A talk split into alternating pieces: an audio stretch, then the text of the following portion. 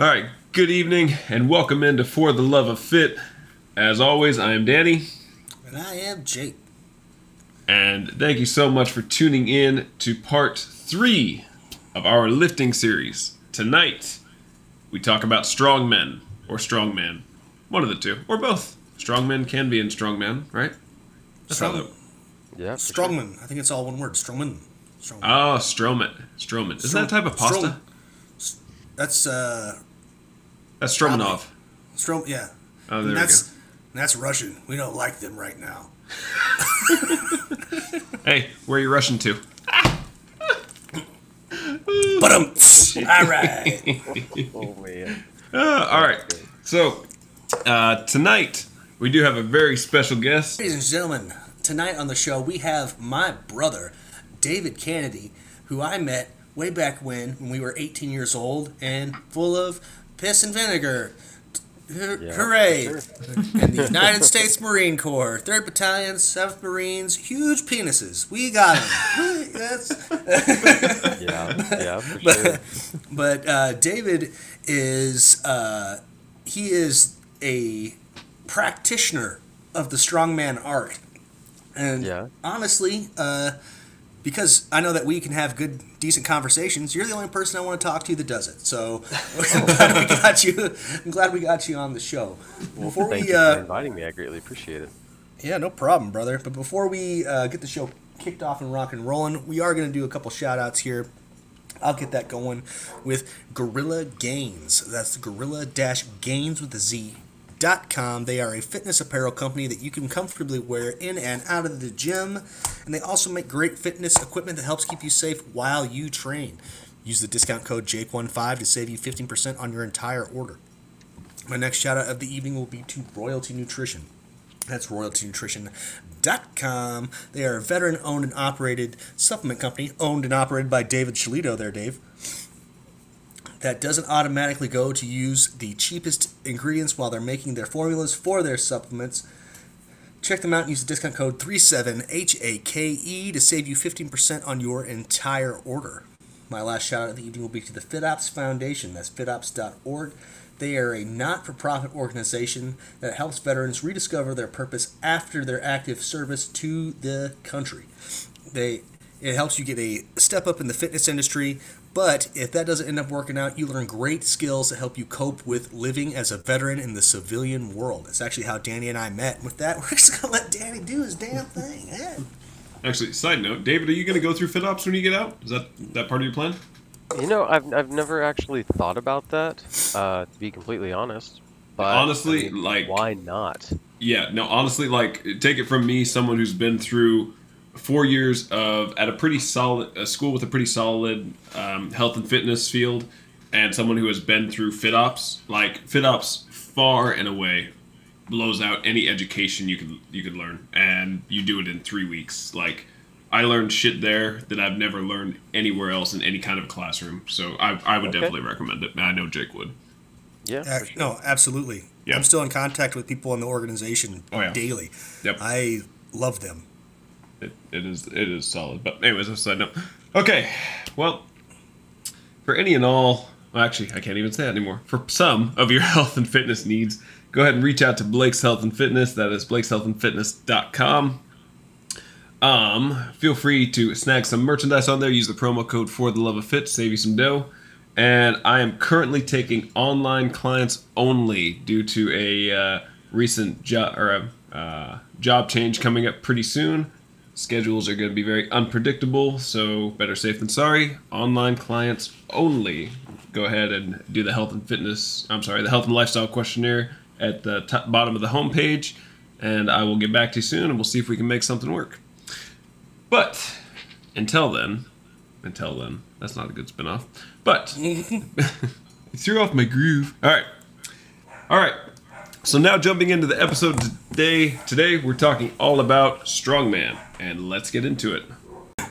So, Big Dave, my boy, I noticed as I was in the process of, you know, getting my life together and really getting into bodybuilding, I saw that you had took a liking to doing strange lifts that involved complex grips and weird apparatuses that I didn't understand.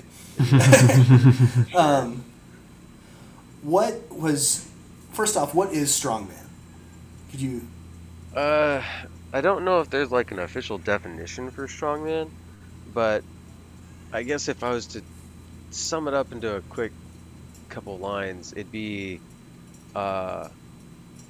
functional strength for any situation that you could ever possibly find yourself in. Okay. Like, period. Whether that means, you know, you find yourself in a situation where you're driving down a back road and you need to pick up a tree because it's fallen across the road. There's a giant rock and you just feel like picking it up and throwing it. You need to, I don't know, pick up the world's heaviest suitcase and run with it. I mean, it's there's no like, strongman's one of those kind of sports where there's so many different types of events, and there's no particular way to train for it. So it's all about being as strong as you possibly can without being, you know, a specialist in any particular, you know, line of lifting. There's an Instagram post that I read the other day, and it was like, you know, 4 slides long, but to sum it up, it was, you know, powerlifters spend their entire year honing in this extreme precision and strength so that when it comes time to get on the platform, they can, you know, perform to their absolute peak ability for, you know, squat, bench, dead, 9 lifts over the course of one day. And they might do that twice in a year. Whereas strongmen, there's no rhyme or reason to the events that you're doing. And, you know, you might have 6 events, there's 6 comps in a year, and you might only have 4 weeks heads up. So you have to be as strong as you possibly can be year round at everything. You're never going to be perfect. You're never going to be as strong as the powerlifter, but you're going to be way more dynamic. So before we dig deep into that, what appealed to you personally? That oh man, yeah. So I just turned 34 the other day, and the only reason I say that is because it's, you know, applicable to what I'm going to say. I remember Saturday, Sunday afternoons, sitting on the couch when I was like 9, 10 years old, and you put on ESPN and Metrek's World's Strongest Man comes on, and you know that particular show would last the course of a couple of days because those competitions last like 2 or 3, sometimes 4 days. But I remember seeing guys like Zydrunas Savickas, oh man, Mark Felix, and Mariusz Pudzianowski, seeing those guys like on the TV, and they're just monstrous people, and they're, you know, flipping cars, you know, silver dollar deadlift, just wild stuff. Like, why on earth would I want to carry, you know, a 300-pound sandbag through a wave pool at, you know, random amusement park X? Well, it's because that's what the event was. I remember watching this and just thinking, you know, those dudes are badass. Those dudes are freaking monsters. And that's where my love for strongman really started. Back when I was 10 years old, sitting on my couch, crushing, you know, a bag of Doritos.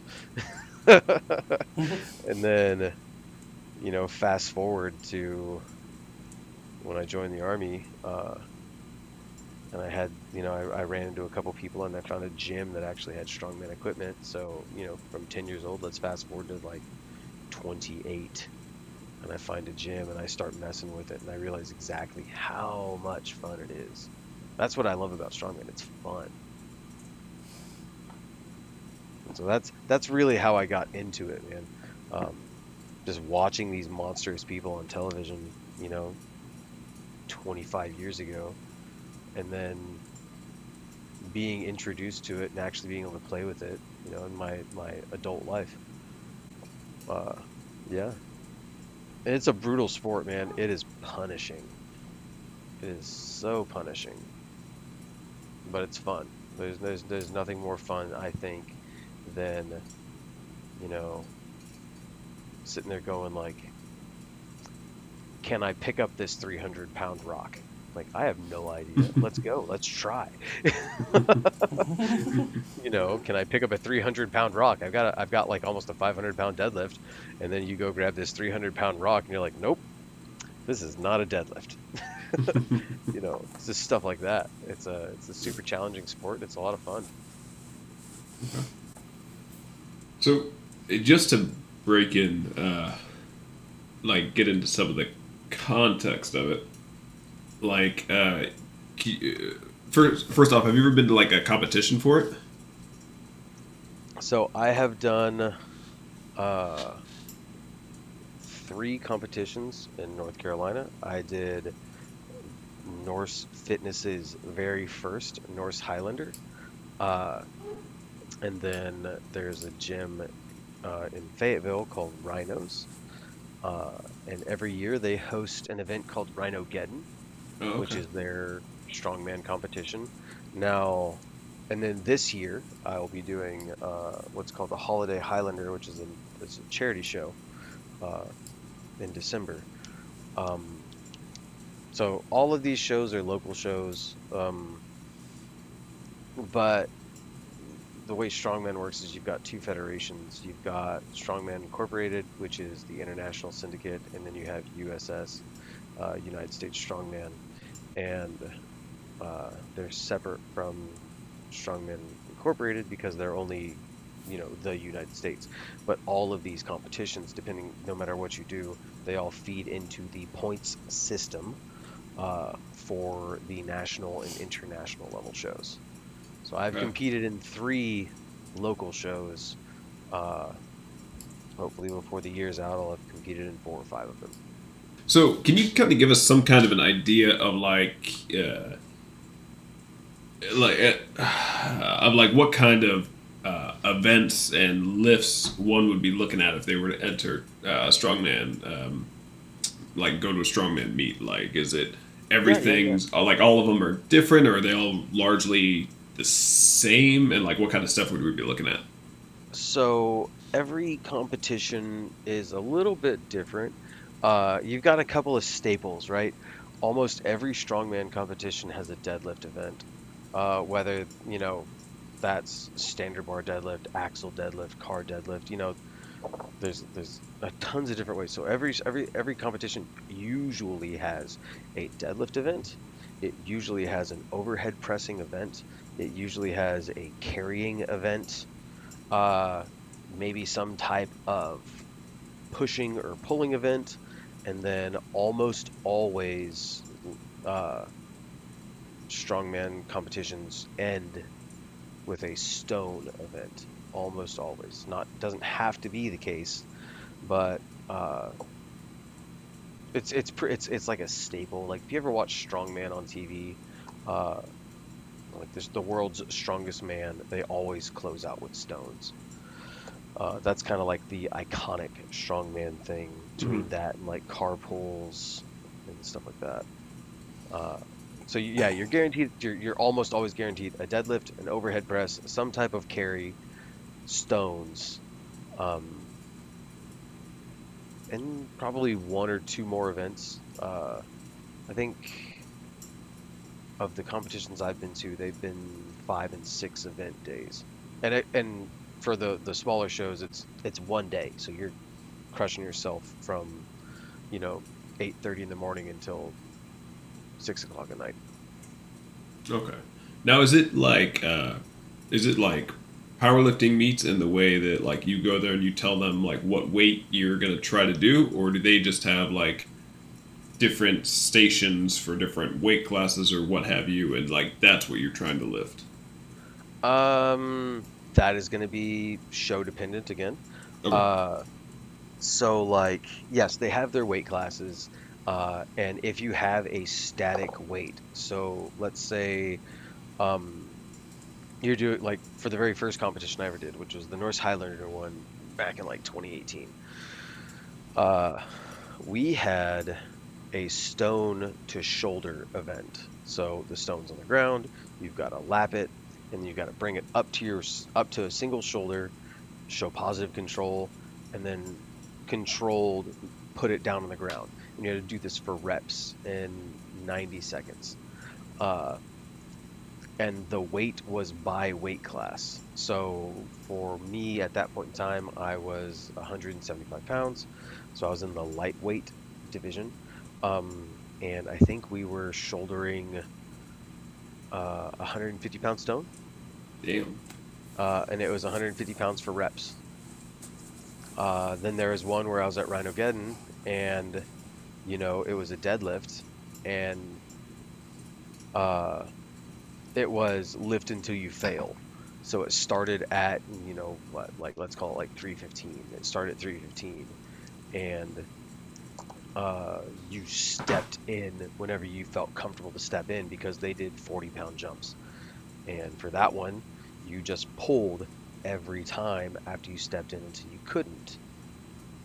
And then this last competition that I did, it was powerlifting style. It was you called your starting weight.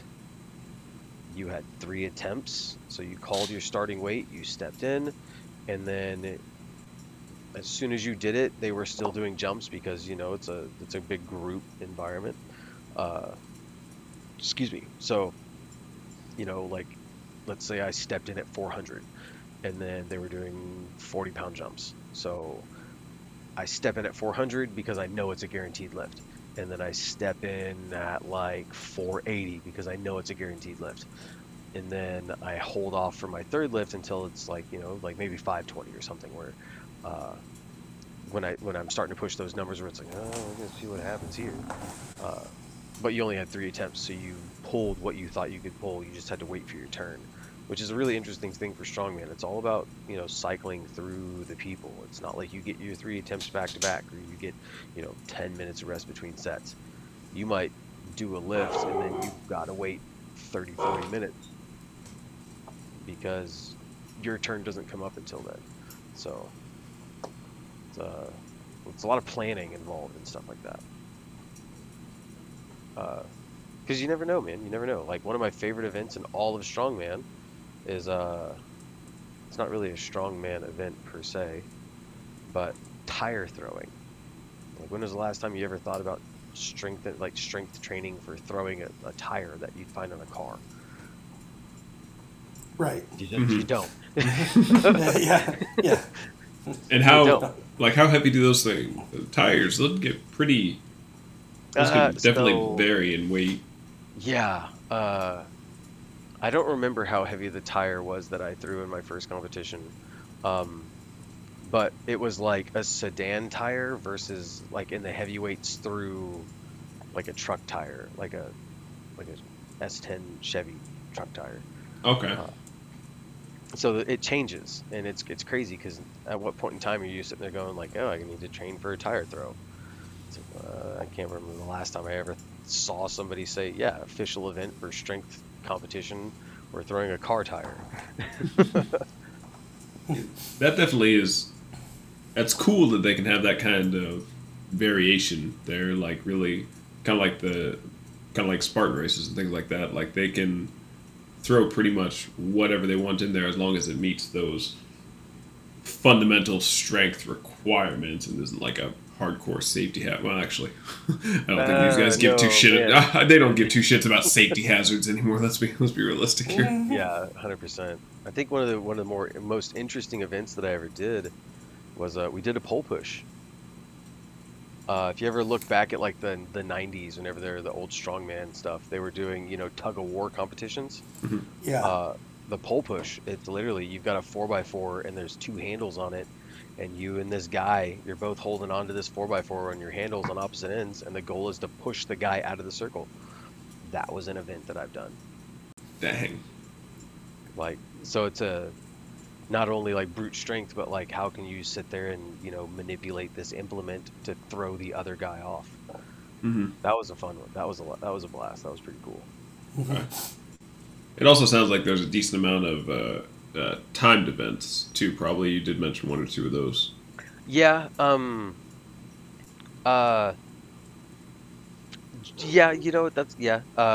Unless you're doing something where it's like go for time and try and get the longest time that you can. Like there's some carry events where it's like, you know, pick up this thing and go for as long as you can and distance over time, right? So there's like two different things, but almost always 90 to 120 seconds. So minute and a half to 2 minutes is generally what you're looking for. Mm-hmm. That's usually where events kind of cap out, because anything after 2 minutes, it becomes, I don't know if this is the right way to put it, but it becomes unrealistic. Mm-hmm. For whenever you start talking about maximum exertion for 2 minutes with extreme load. Yeah. 90 seconds to 2 minutes.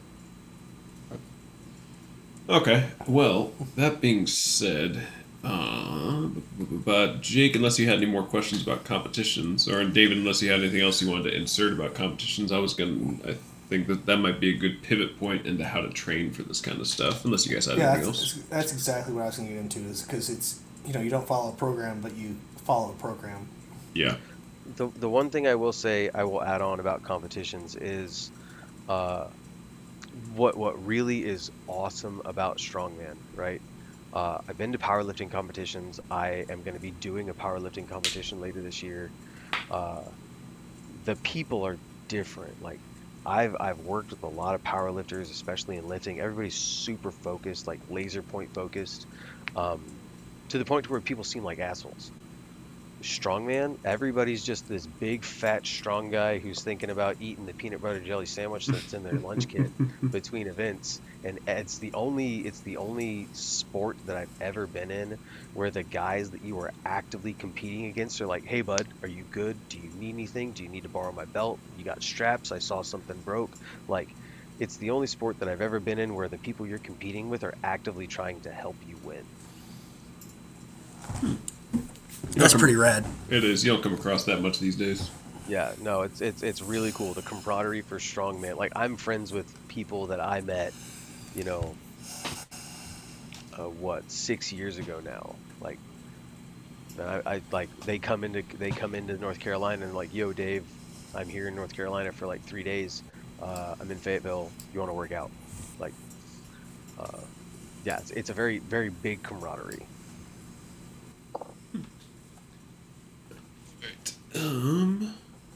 Okay, so bouncing off of that, so you definitely mentioned a very vast variety of events, whether pushing, pulling, some things for time, some things for reps. How on God's green earth do you even start training for something like this? Like, first off, do you know the events that are gonna, like, say I sign up for an event coming up 6 months from now, are they gonna tell me what I'm preparing for, or do I just have to do a full body hardcore train and hope for the best? Or just kind of depend on the race. It depends. It depends. So, the best answer. It all depends, right? If you've got like an annual competition that you're signing up for. Like they have it every year, then that's one of those things where you can sit there and say, okay, historically speaking, I've looked through the last couple of years that they've done this event. Historically speaking, they've got a deadlift, they've got an overhead press, they've got a stone, and they've got a carry. Mm-hmm. Right? You can sit there and kind of train you can build your program around that. But I mean, I've had competitions where we got the event listing 8 weeks out. Mm-hmm. I've had a competition where I was training for an axle deadlift, and then 2.5 weeks before competition, it was no longer an axle bar deadlift. It was a standard bar deadlift, and we were going for state records. So okay. It's like, well, shit, I mean, I've been, you know, I did a 12-week workup trying to figure out how to, the best way to do axle deads, you know, with gear, because they were like, yeah, you can wear gear, you can wear a deadlift suit, you know, you can wear deadlift pants, you know, whatever you want. And then 2 weeks out from the competition, they're like, oh, by the way, it's now a standard bar deadlift, and you can't wear suits, but you can wear shorts, and you can wear straps, but you can't use this. And you're like, well, shit. The last 10 weeks of work just kind of went out the window. Mm-hmm. But generally, I would say you probably won't get your event list until maybe, if you're lucky, 12 weeks out. And which is what comes into what I was talking about earlier, just being generally strong and athletic year round. Mm-hmm. And that's one of those things that doesn't really compute in people's heads. Strong and athletic, right? Because most, you start talking about strength sports, people think powerlifting or they think like CrossFit, right? They think either you've got these monstrous people who they've got to take a break, you know, and they're a floor up on the stairs and, you know, eat a snack before they mm-hmm. conquer the second floor. Which, I mean, I've definitely been there. I have been there. Like, man, I got there, and I was brutally strong, but I had no, you know, cardio capabilities. One of the things that people have to think about for strongman is you have to be brutally strong, but you also have to be, you know, cardio capable. One of my mm-hmm. favorite events that I've ever done was a truck pull. So imagine slapping a, you know, an F350. Like attached to a harness on your back. You don't have a pull rope, but you've got to drag this truck, you know, 50 feet, 100 feet, 25 mm-hmm. yards. And when you think about that, man, I was wearing my heart rate monitor whenever I did that event, and it was just like, oh, dude, I definitely almost died because my heart rate got up to like 190. To like, dang, that's past your max. It's wild how yeah. stuff like that happens. So you have to have this cardio endurance, and you have to have this brutal strength. So in the realms of training, for the sake of balance, like if I had to say what I would do, one of the guys that I watch on YouTube, his name's Brian Alzeru. He's a strongman. And he laid it out pretty solidly. Do a squat bench dead overhead program. And train it kind of like you would for a power lifter, and then your accessories, think event focus, and you never cut your conditioning. Your conditioning is like, your conditioning one day might be, you know, 200-pound sandbag carries for 25 feet for 6 rounds, or your condition might be, you know, go for a mile run. Mm-hmm. Because you have to be dynamic like that. You have to build up that cardio, that cardio endurance and that muscular endurance. The last program that I ran, I don't know if you ever heard of Westside Tactical. Mm-hmm. Heard of it. Yeah. So Westside Tactical is essentially just a Westside powerlifters program with the conditioning and the accessories turned up to 11. And I would run something like that consistently all year round. And then once I get a competition showing up is whenever I really start hammering. Like, I do my 12 to however long week workup that I would have for strongman. Now, I will say this. I will throw in event days. I will have at least 1 or 2 event days a month, and those event days are just fun stuff. You know, your yoke carries, your stones, just truck pulls, stuff like that usually you'll see. But I would say if you're trying to program for strongman, the goal is to be as strong as you can year round as a whole entire unit, all the while maintaining cardio capabilities, which is blows some people's mind. Which is definitely tricky to program for because recovery. Yeah, there's definitely. Oh gosh, yeah, definitely that. Well, when we were doing our powerlifting episode, I was talking to Evan about the programming, and because it's powerlifting and the competitions only require you to get a certain amount of reps, generally, excuse me, generally during your training, you're only caring about a certain amount of reps, but because you don't really give two shits about muscular endurance. But at the same time, kind of like what you just said, some of these events, muscular endurance is essential because some of these you're doing for, you're not just doing one rep. Some of these you're doing for multiple reps. Some of these you're doing under time for heavy reps. So it's just like very, like this would be kind of a fun little experiment to, for me, because I've never trained anyone for strongman, obviously. Just trying to put together a program, trying to shift up the times where you would be going just for those 4 to 6 reps, just for to increase your max, just to build muscular strength, versus doing those 10 plus reps in order to maintain and build muscular endurance for those longer events. Definitely, that's good. Oh yeah, yeah. It's exciting to think about. It's weird to think about. Yeah. So I imagine it's. Like, I imagine it would probably go on a rotation. Like I would think, like for a certain amount of time, you're in this phase, and you're doing strength-based training, and then after you get to a certain point, then you'd shift it up, and you're going for endurance, for muscular endurance for a little while. That's how I would think right off the top of my head that you would do it. Yeah, that's a pretty normal way to see it trained. There's another way that you'll see it too, where, like, let's say you're doing a deadlift exercise, right? Let's like, if you're going for a deadlift day, right? And what you'll see is you'll see someone who does, you know, they're going for a triple today because they're just doing some strength work. So they're going for just like this nice heavy triple. So they load out their work, they hit their triple. And, you know, they get to whatever their prescribed maximum is for the day.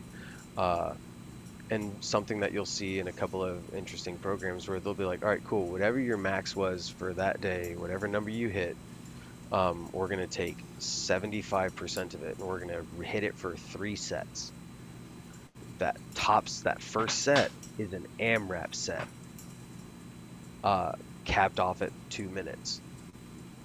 And then the next 2 sets are within your given rep range, and those strongman sets, what those are, they call those strongman sets, those AMRAP sets. So you've just blown out your CNS, you're under fatigue, and this is to kind of help supplement. You know, maybe you're on your 3rd or 4th event for the day and you're tired as shit, but it's time to work. So you grab that bar, you get under the bar, you do whatever it is, and you know, this is set 1 of all your volume work. And your first set is ready, set, go. You have 2 minutes. Rep it out. Do as much as you can. Mm-hmm. And so you just thrash yourself. So let's say you deadlift, or like, yeah, you went for a deadlift and you hit, you know, let's say you get 450, 480 for a nice heavy triple. All right, cool. I want you to take 75% of 480, and this is going to be your volume work, and your first set is going to be 2 minutes at maximum reps, and your next 2 sets are going to be, you know, 2 by 8. And so it's building that mental fortitude after you've really crushed yourself, and then crushing yourself yet again, knowing that you're only 1.5 lifts into your 1.5 to 2 hour workout for the day. Sounds mentally exhausting, but you know, get with them all. Yeah, no, it's pretty rough, but it's a good way to do it because it's it teaches you how to, you know, put in the effort really early, and then understanding that you still have a whole day ahead of you of work. Okay. No. Yeah. Okay. So I'm sorry if I'm sitting more back in this episode, David. Like, I'm all about just letting you talk, dog, because this is... I don't know shit about dick when it comes to strongman. I'm just like, Atlas stones, Farmers carry good. You know what? You saying that actually just triggered something in my head. You're sitting there talking about, you know, where do we go for programming? Yo, man,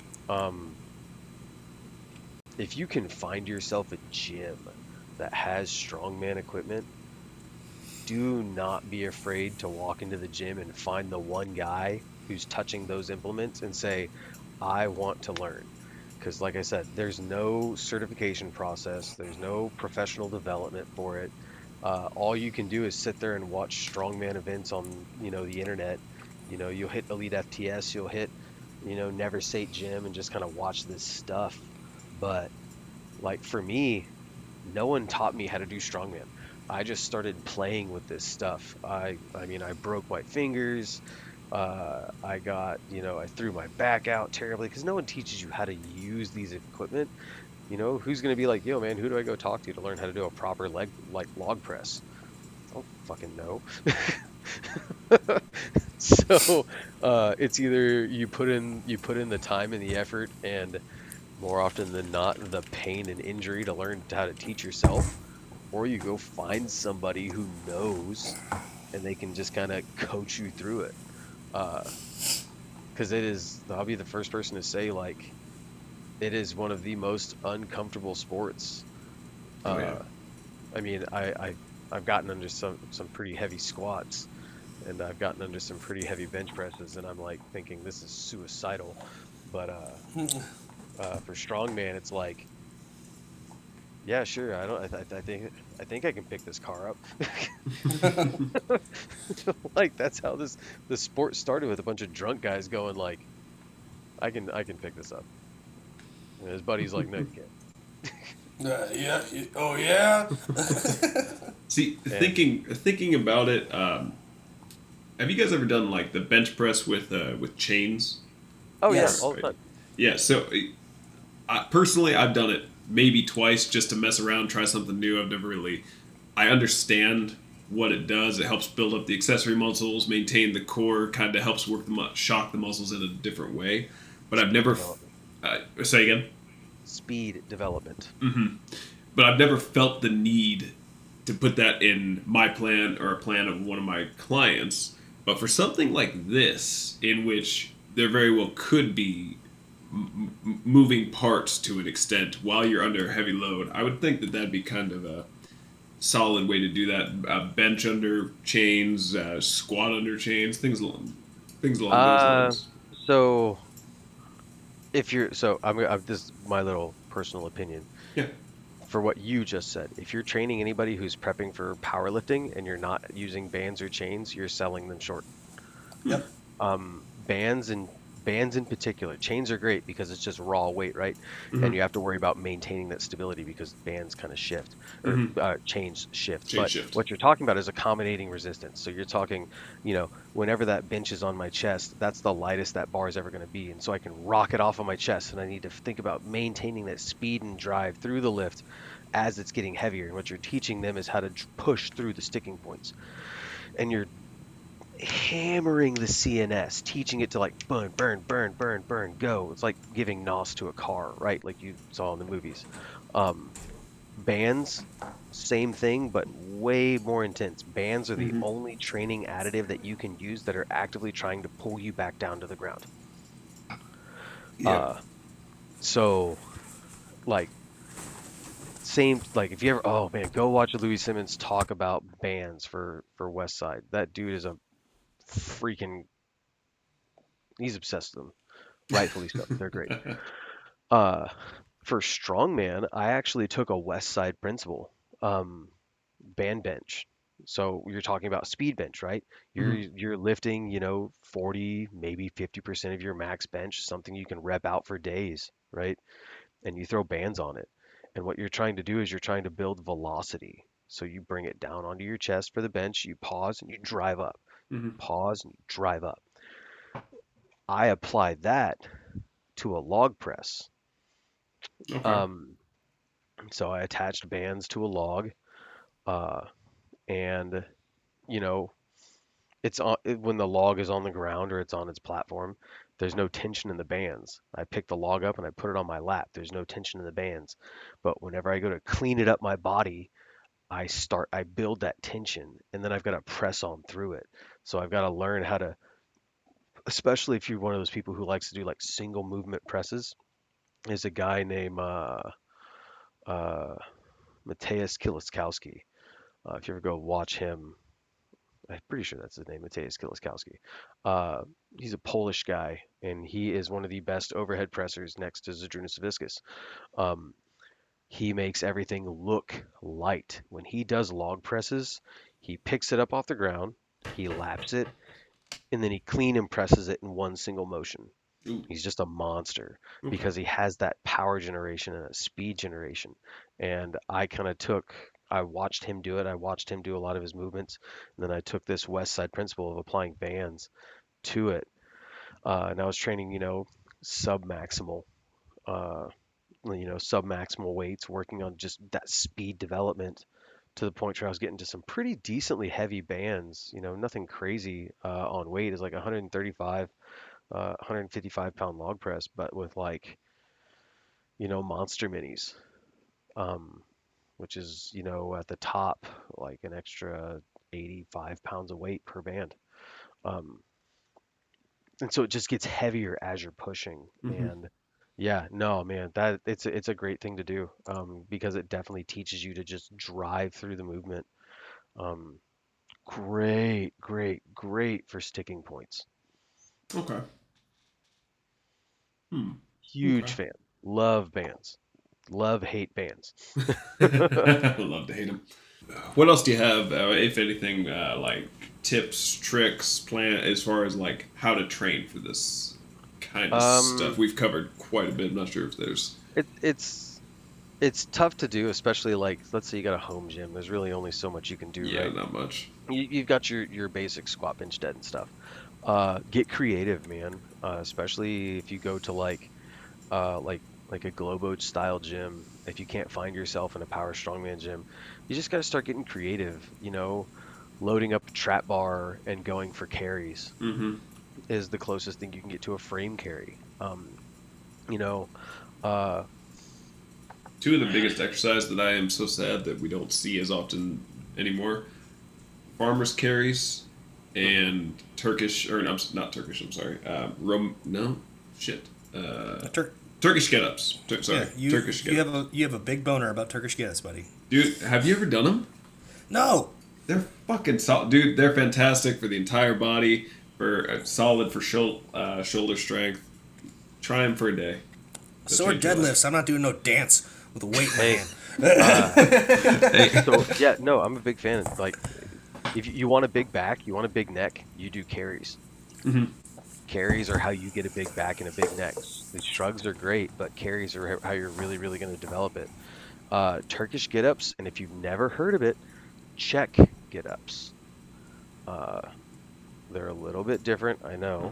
Mm-hmm. Trust me. Whenever I was working with the physical therapist back in Korea, he introduced me to something called dynamic neuromuscular stabilization, which is essentially teaching your body how to rewire those movement pathways to what you were hard coded to know. So think of it like infant developmental movement phases, right? You have a baby who's sitting on their back, and then how does the baby very first start moving their arms, and how do they first start moving their legs and doing the rotation? And then you put the baby on tummy time, and then how does the baby manage to start moving their legs in tummy time?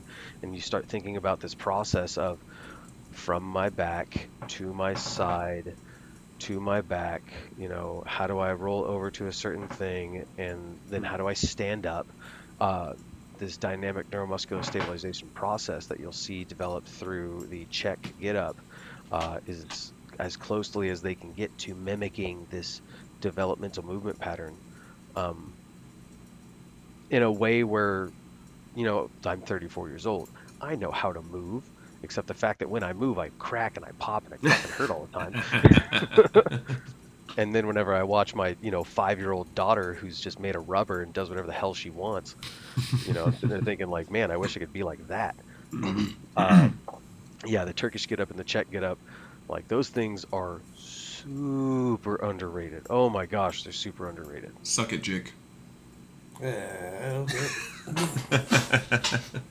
I love them. Just for all those listening, if you ever do the Czech get up, I would have to look up. I've never heard of that before, but the Turkish get up, and I'm assuming the same thing with the Czech get up. If you're going to try them, look up videos that walk you step by step how to do it. And for the love of God, take it slow. Like, honestly, for teaching balance, when I learned it for the first time with a seminar, before they gave us weights, they gave us a cup of water filled to the brim.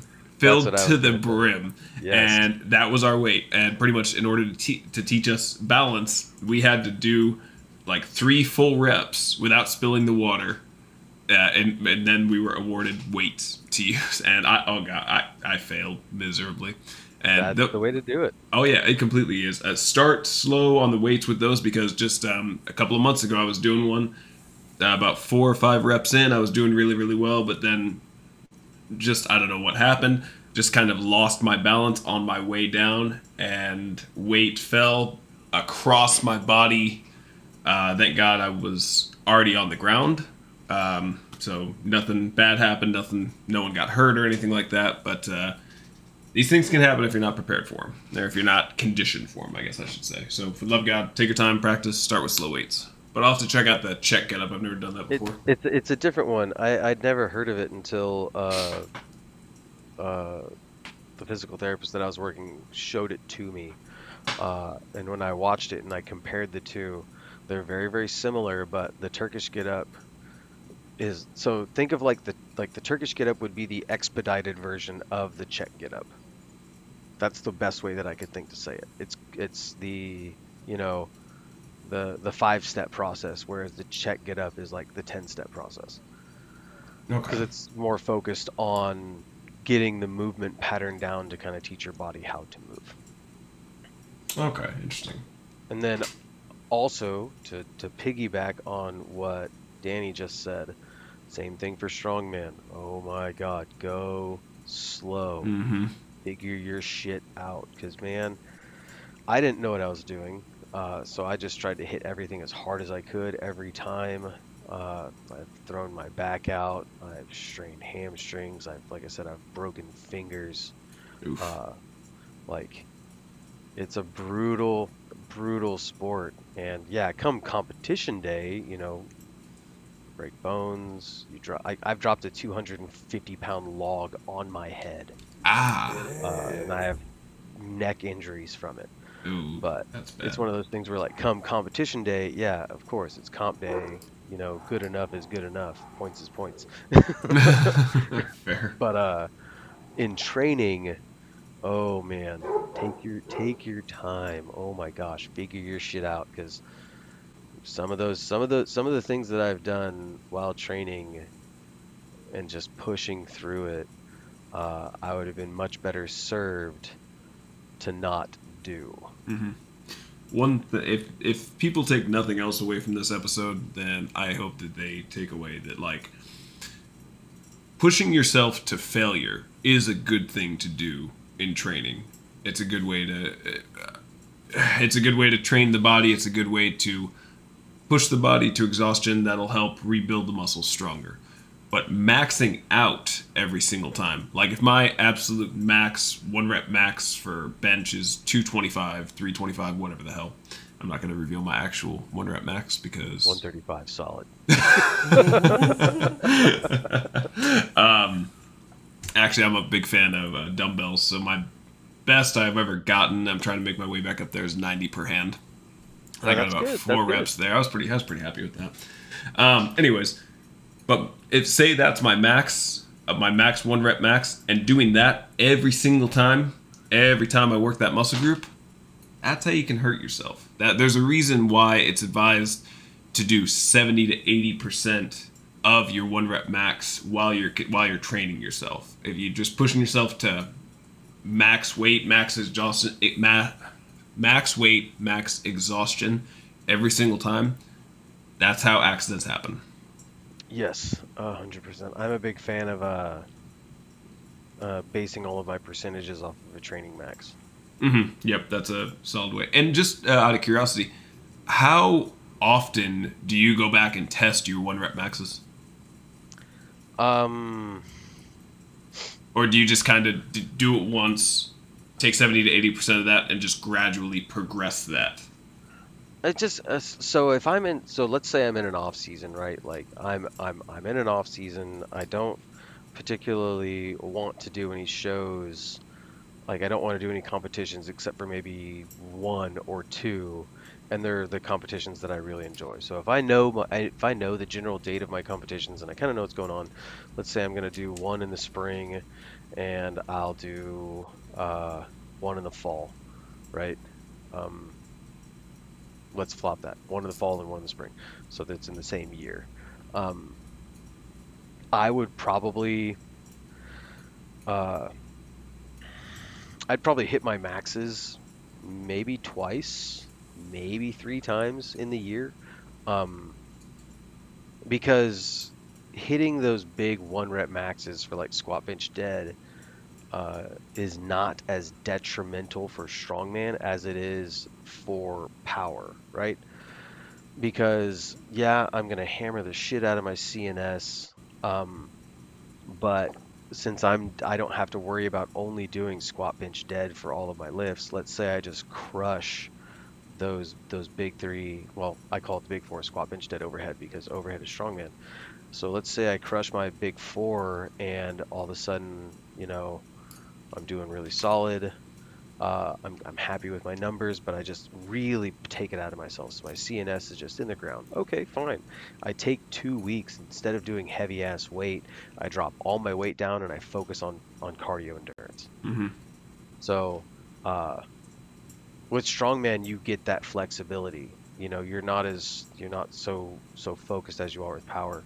So I'll hit my maxes, you know, probably 3 at most 4 times a year. Mm-hmm.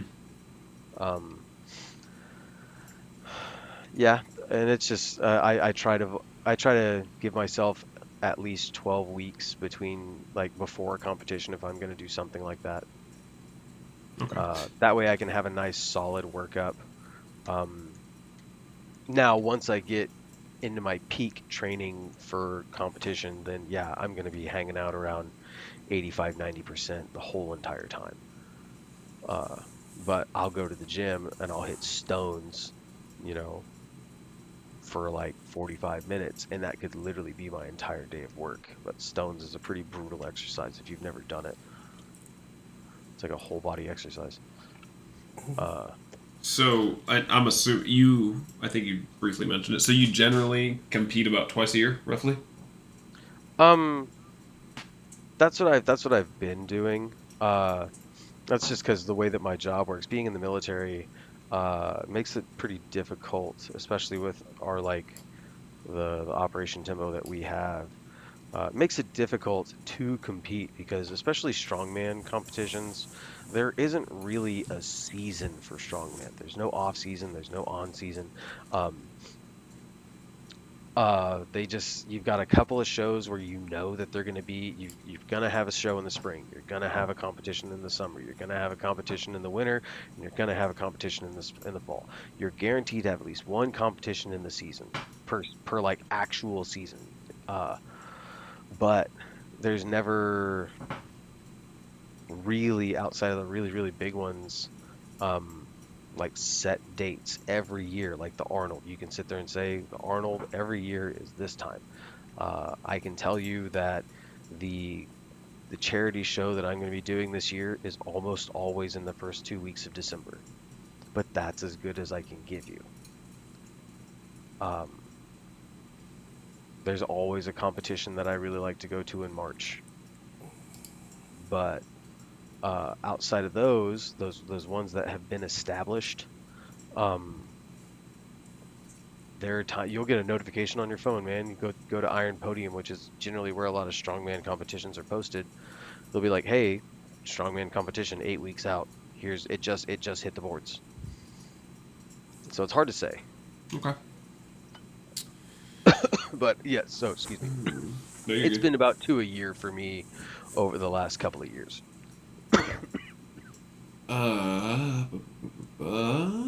What else do we want to hit? Let me see. We've been cruising pretty well through this. I will say one thing. They just clicked in my head. Sorry. Breathing and bracing. Oh, my God. In the way of training. I know you said if there's anything that you could learn to take away from this, it's taking your time. But learning how to properly breathe and brace. Learning how to be uncomfortable and breathe with, you know, 400 pounds in your hands while walking. It's a big deal. Learning how to breathe and brace. Man, if you don't know how to do it, get with somebody who does and have them run you through like a step-by-step seminar style. Most important thing ever. Otherwise, you're going to pass out and you're going to drop a 250-pound log on top of your head. There you go. All right. Let me see. Are there any other punch points or categories related to Strongman that we missed? What about eating? Eating? Yeah, I think strongmen eat too. Yeah, strongmen. Like... We eat a lot. Screw it's you guys, funny because everybody jokes like strongmen are just the big fat guys who are all just like, you know, we're big, we're fat, we're strong, we don't run. Not true. We are big, we are fat, we are strong, and sometimes we run. But like food is a big deal. It's just like any other strength sport. I think Stan Efferding states it really, really well. Stan, don't quote me on this, all right? I'm not quoting you. I'm just paraphrasing you. You're fueling your body for your sport, right? You can eat for enjoyment, and then you can eat for the sake of training. I think it's important to find a happy middle ground, but definitely like the age of big, fat, super bloated, pudgy strongmen isn't like it was never really a thing, and it can't be a thing. So you saw it a little bit back in the day, but like if you look at the roots of strongman, was like taking the, you know, the NFL combine and then turning it to 11 and, you know, seeing what kind of dumb shit you could do. And a lot of that stuff, like, you can't do it whenever you're super overweight. You just can't. You can't hang. That's what made Mariusz Pudzianowski so good. He was short. He was 6'3", and he weighed 300 pounds. He was tiny compared to some of those guys. But what made him so good is, yes, he was strong. Maybe not as strong as the other guys, but he was explosive, and he had the endurance.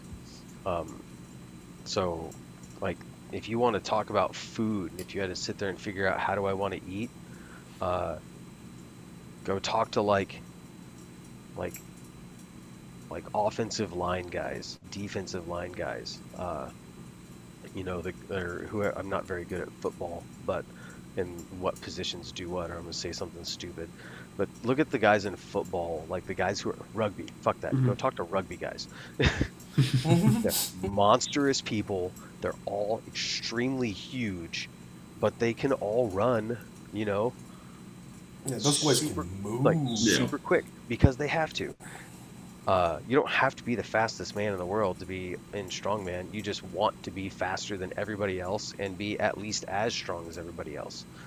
I mean, rugby guys kind of got that shit down pat. So look at the way that they eat. Look at the nutrition programs for like you can go find the All Blacks. You can go find their nutrition programs, their running programs, their lifting programs. And I'll be the first person to say I've done the New Zealand All Blacks program for a little while, and it helped. It was great. It sucked. It was the least fun thing that I've ever done. but all the best programs helped. Yeah, it helped. It gave me the understanding, and it gave me the flexibility to, you know, on those days whenever I don't feel like lifting, or the days where it's just like I don't feel like running, how can I finagle my lift, finagle my work? Because yeah, I love lifting. I love it. It's the most. It's how it saved my life, kept me from killing myself. It's one of those things where it's like, just because I have this relationship with lifting and I absolutely love it, I'm still not going to let it dominate my entire life. Mm-hmm. Like, if there's a day where I'm going to miss a lift, it's not the end of the world. But on that day, I carved out an hour and a half of gym time. Well, then I'm going to find an hour and a half to do some form of functional movement, whether that's walking, running, you know. And those programs, they teach you how to do that stuff. It's super important. Mm-hmm. One of those things that's underrated for strongman. Everybody thinks strongman is just being brutally strong and nothing but brutally strong. No, it's brutally strong and then. Okay. There you go. How, in your experience, yourself, people you know, what have you, how often do people in strongman jump between sports? Like, I would think off the top of my head, I wouldn't really associate strongman competitors with bodybuilders necessarily, but I could definitely see them jumping to and from powerlifting and possibly even CrossFit. Not so much CrossFit. Okay. Mainly just because the cardio endurance gap between strongman and cardio and CrossFit is, you know, like pretty significant. Mile apart. Yeah, yeah. The most consistent jump that you see is strongman and Highland. The Highland games, yeah, we talked about that a little bit in the powerlifting episode. Those are pretty intense from what I understand. Yeah, you're going to see the biggest cross between strongman and Highland. They both have very similar roots, you know, using implements from everyday life and then making a sport out of it. And then you also you have these things called the Highlander games. Norse Fitness is really popular for making them big. But a Highlander game is essentially a hybrid style competition where you take Highland and strongman events and you put them into a single competition. Oh, okay. So it's not the Highland games, this is the Highlander games. Yeah, Highlander games. Okay. Highland games are almost exclusively throwing. So you've got, you know, weight over bar, weight for distance, the sheaf toss, the caber toss. Maybe you'll have some Denny stuff like with stones. And you might have a stone carry for the Highland games. But Highlands are almost always throwing. Oh, and the hammer toss. And then, like, when you start getting to the Highlander games, where you start blending those the Highland and the strongman games, you're gonna carry, you know, maybe 2 events of Highland throwing, 2 events of strongman static movements, and then you're gonna have 1 event where it's kind of like that hybrid, maybe like a really heavy carry or like a pole push. Think about like festival games, because that's the way the Highland games really work. Highlands were festival games, and then the Highlander games, you just start adding heavier weight into it. So they're so much fun. Oh my gosh, they're so much fun. See? All right. And not to mention strongman lifts, strongman competitions, Highland competitions, Highlander competitions. Those 3. Like I said, they promote this real big group feeling because they're those festival games. You're talking about food. Well, it's not outside the norm for there to be like a food break, and that food break is like tacos and beer.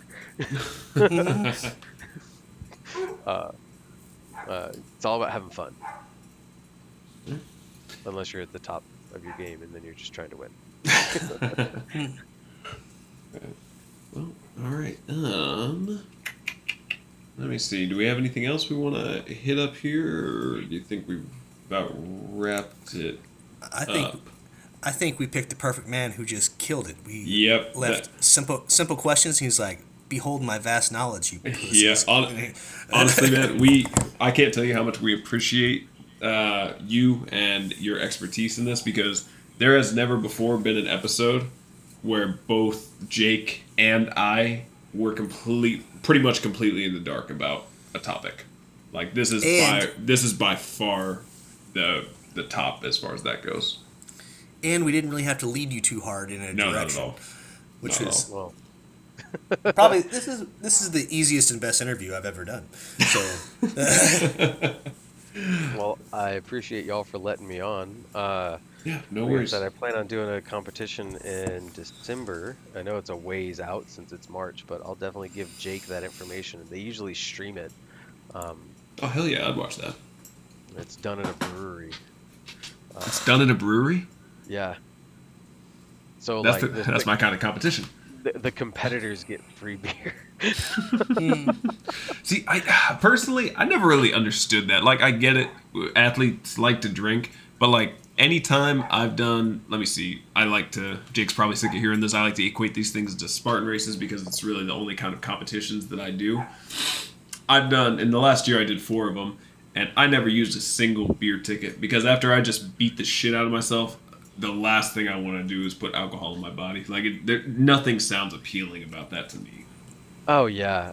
The upside for these competitions is, like, you have enough time between events, and you are beating the shit out of your body. Yeah. But it's like a long haul kind of beat the shit out of yourself where, like, you know, imagine you're, like, doing yard work all day, and then you're done, and you're just sitting there going, like, yo, man, I just need a beer and a sandwich. Mm-hmm. Like, that's how you feel. That's how I've always felt after a strongman competition. Yeah, I've still got a lot of energy. Like, you're talking, you know, 12-hour days of just lifting nonstop. But even whenever I finish these competitions, I still have a decent amount of energy because, you know, like, my mom comes out and people come out and they watch me and they support me. And then next thing you know, people are like, hey, we're going to go get dinner because you did so good. Like this. Mm-hmm. And it's more so you just you're riding that high of it being such a community-driven sport and people wanting to just be friendly. I'll even go, like, there are times whenever me and my buddy John, we were in the same weight class, we were competing together, we drove up together, like, we're best friends. And so you're just, like, that type of stuff. And then when you're done with it, you're like, all right, it's time to go eat.